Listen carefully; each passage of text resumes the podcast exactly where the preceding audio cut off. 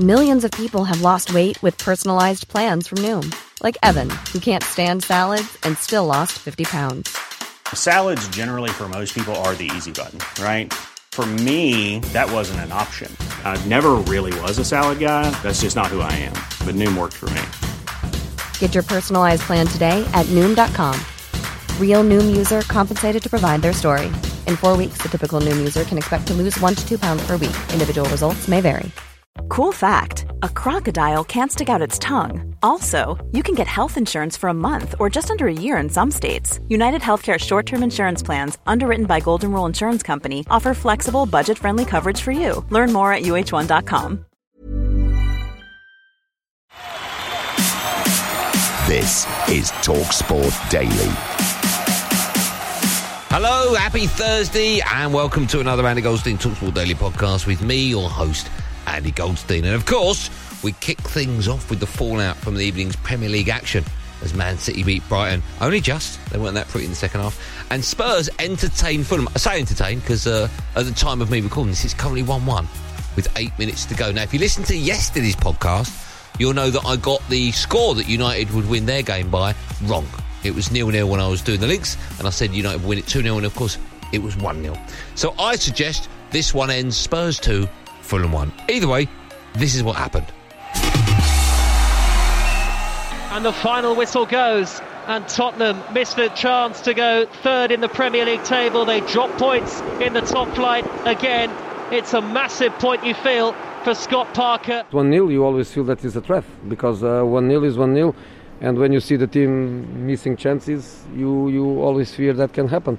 But I don't remember Lloris to make a single save during the game. I don't I don't remember that. He's playing with a handbrake up at the moment. That's a great description. He plays the second But half. I've seen it at my club, you've he- seen it at your club. He, he plays with a handbrake, but more so now than ever I saw at Chelsea, ever I saw at United, Mm. because he doesn't trust his. He, I don't think he trusts his defence. I don't think he trusts them as a unit defensively, and therefore you see the handbrake come in. I want him in. Let's steal a couple of cups and then let's see him sacked. And the header is in! And Cavaleiro has nodded it beyond Hugo Lloris. And with 16 minutes to go, Fulham are level in North He knows he doesn't have the best defence in the world. He doesn't have the best players in the world, but he's tactically set them up to un- to negate the, the frailties they have. They're not the best side in the world, and that's why teams manage somehow to find a way. Palace did it, Wolves did it, and now Fulham did mm. it. Instead of bringing on Bale, he wants to sit back and just hold on to that 1 0. And we've chucked it down the drain because we sit back and let these teams come on to us. I think I'll be really disappointed if I'm a Tottenham fan because it was there. First half, they were dominant. I thought they'd come out second half, get that second goal, and the game will be over. Really, really poor game management again from Tottenham. Dry your eyes, mate. I know it's hard to take, but her mind has been made up. I wasn't upset before this game regarding the fixture being giving us 48 hours to prepare. That wasn't the issue. We did that last year when we played Saturday, Tuesday, Saturday, Wednesday. Two days to repair is, is the going. That's that's exactly what it is. People in the places to be knew what we went through. They knew that there was players were just coming out of isolation or coming off the back of it, and we got told on a Monday morning at 9:30 we was playing on a Wednesday, and that was um, that was my, my issue really. They are starting to grow as They a are. team. They're, They they're- are.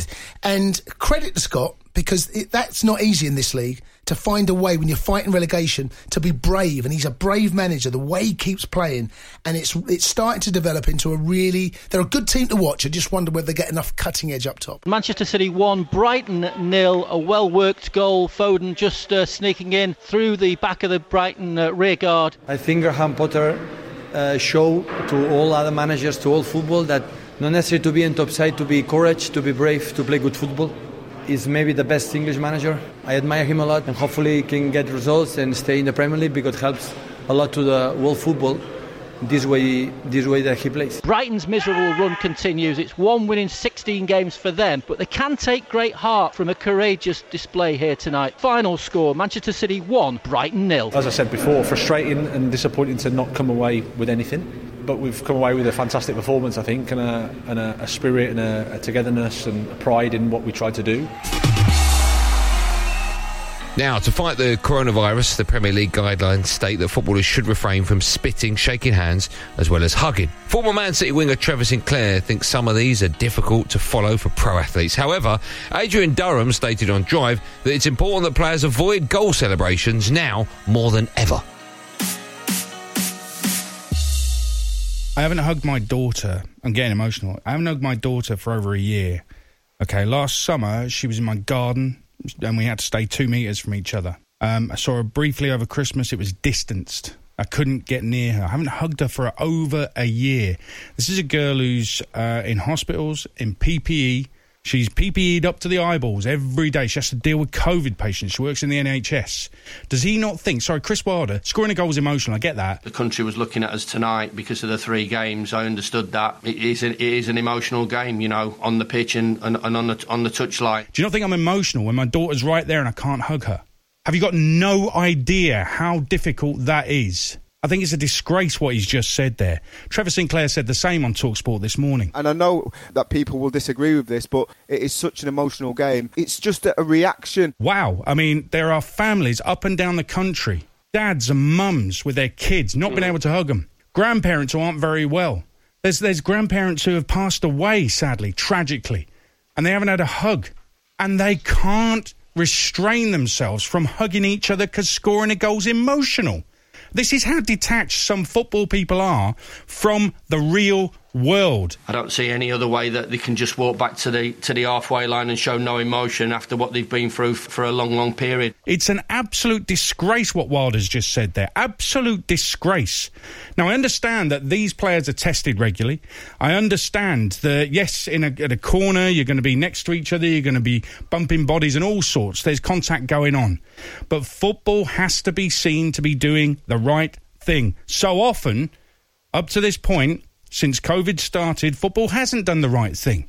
Football seems to be immune from any of the consequences of the actions of breaking these COVID rules. It's about footballers understanding the temperature of the room and understanding the state of the nation, understanding the message that the government is trying to impart. And it's about time football people understood what the rest of the country's going through. The fact you've got a Premier League manager saying, well, they've got to hug each other because scoring a goal is emotional.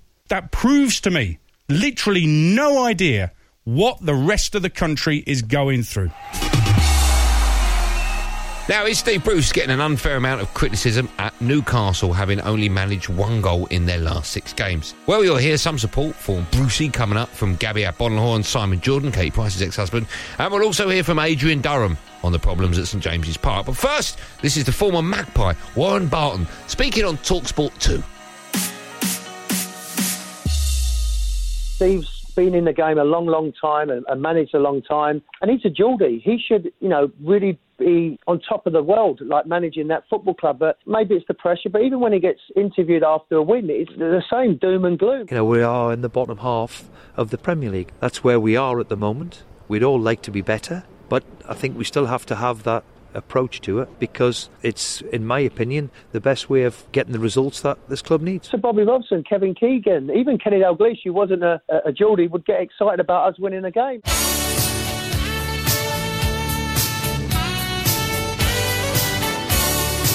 Karl Darlow was going in the opposite direction, and that substitution has worked a treat for Chris Wilder and Sheffield United. Sheffield United one, Newcastle nil. Can't get behind Steve Bruce now. That performance last night was unacceptable. His negativity spread to the players. On paper, we should be beating Sheffield United, but last night they, they looked a lot worse, and that terrifies me. That really does. All the naysayers who are saying he wasn't good enough for Newcastle United are being proved absolutely right, but only because Steve Bruce is making the terrible decisions he's making in game. Having had Steve Bruce as a manager, he'll find a way. He'll find the right formation to play now and get a result. Them players weren't running for Steve Bruce last night. They made um, Sheffield United look like a team that if that was your first time you watched Sheffield United, you'd never say they were bottom of the table. But Newcastle are a very strange side because their fans are a phenomenon. It's a phenomenal football club, but their expectations, based upon what their owner's model is, is unrealistic. I don't care. You could bring in you could bring in Mourinho in there eh, or you could bring in Pep Guardiola in there unless they're going to give them the backing to go and spend 50, 60, 70, 80 million pounds in every transfer window,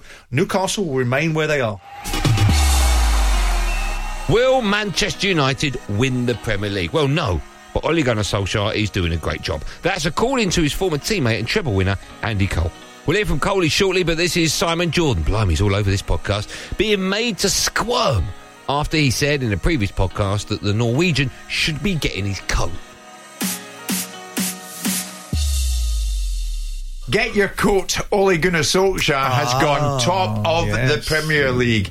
Take the change out of that. How do you like that? Uh, are you now backing down? Would you now no longer be saying get your coat? No, In fact, I mean, you don't you ha- bother about your you coat, have Ole. To be, you have to be proportionately contextual in the question that was asked of me by my little mate on my left. And my answer was given about what Ole Gunnar Solskjaer should do, in my view, as a manager, not what Ed Woodward should do. Look, I might get it wrong sometimes, but some people will be stupid forever. I listened to a litany of people, including Andrew Cole this morning. Can Manchester United go on to win the league this season? Most probably not. I think for Manchester United to be top of the Premier League, 12th of January, like Ollie said, you know, I, I think it's a fantastic achievement considering a couple of months ago where they were at. And my constant observation has been he's got to catch Guardiola and Klopp. He's got to win the league. If you've brought Ole Gunnar Solskjaer in to win the league, Yeah. then he's not going to achieve that for you. So because I've used a slightly flamboyant and flower expression like Flamboyant? well, slightly you know brusque expression in context with the question that you asked me, and it's generated the sound. Oh, bite. so it's my fault? Utterly your fault. Um, utterly your fault.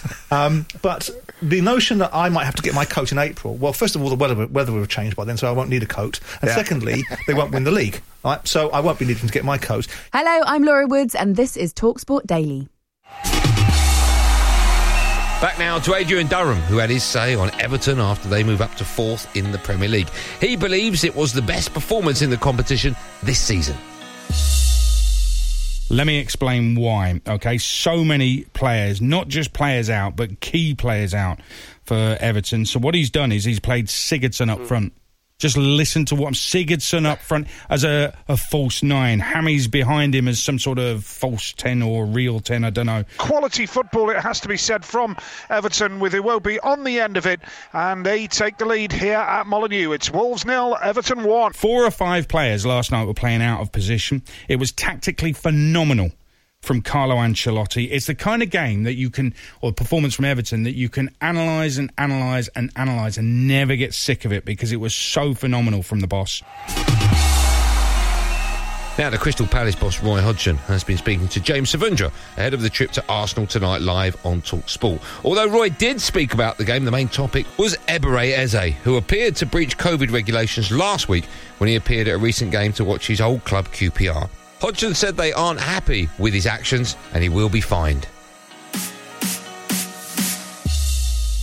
I think it'd, be, it'd have to be individual basis. There's no doubt about that. And if you're asking me on this occasion, do I think that the foolish thing Eberechi did merits that he should be left out of the team and punished in that way, then I don't. I don't think that what he did would merit that type of punishment. But it does merit a fine because, you know, a slap on the wrist isn't really enough. He's got to understand that we take this very seriously. We we don't want any of our players involved in any way breaches of the coronavirus rules that are being put out there, which so many people are working hard to to respect. So when when something happens where one of our players is shown to have not respected it, even though I think he did it naively and foolishly, I don't think it was a determined gesture on his part to, to, to go out and break a rule, but he did break a rule and he's been made very much aware that we take that seriously. We're not happy with him at all.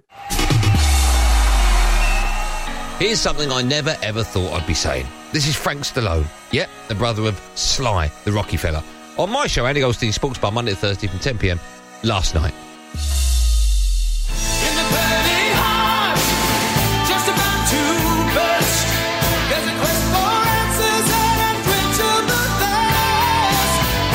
I think Tyson Fury is going to wipe Joshua out. Oh, okay. I think it's going to be the easiest fight he's ever had. When you say wipe him Because out, how, how quickly would that happen, Frank? If I don't know how quickly it happened, Joshua does not move his head. And one thing about Tyson Fury, he's very for a big guy, he's very agile. He can move. You know, he's he's you know for six foot nine, you know, people were all worried, oh, he's 270. I say he's almost seven feet tall. 270 pounds is nothing. Lineal heavyweight champion of the world, introducing the Gypsy King, Tyson Fury. And I don't know. I think Josh would have trouble with uh, Deontay just for the reason that Deontay only has one thing. He can really punch with the right hand. Yeah, yeah. But he's not a great, as you saw what happened, with Tyson Yeah, did to him, true, walked yeah. him down and mm-hmm. beat him. Mm-hmm. Anthony Joshua's a little susceptible for that right hand. And that's the only thing he'd have to watch.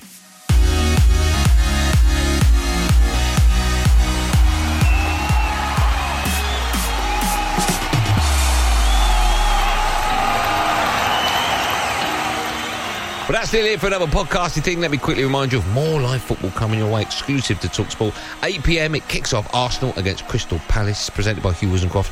Commentary from Sam Matterface and Tony Cascarino.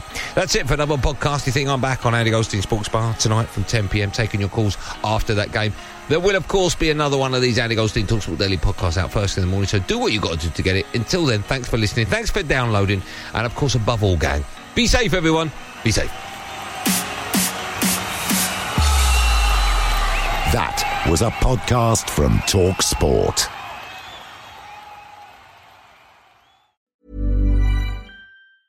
Hey, it's Danny Pellegrino from Everything Iconic. Ready to upgrade your style game without blowing your budget? Check out Quince. They've got all the good stuff shirts and polos, activewear, and fine leather goods, all at 50 to 80% less than other high end brands. And the best part? They're all about safe, ethical, and responsible manufacturing. Get that luxury vibe without the luxury price tag. Hit up quince.com slash upgrade for free shipping and 365 day returns on your next order. That's quince.com slash upgrade.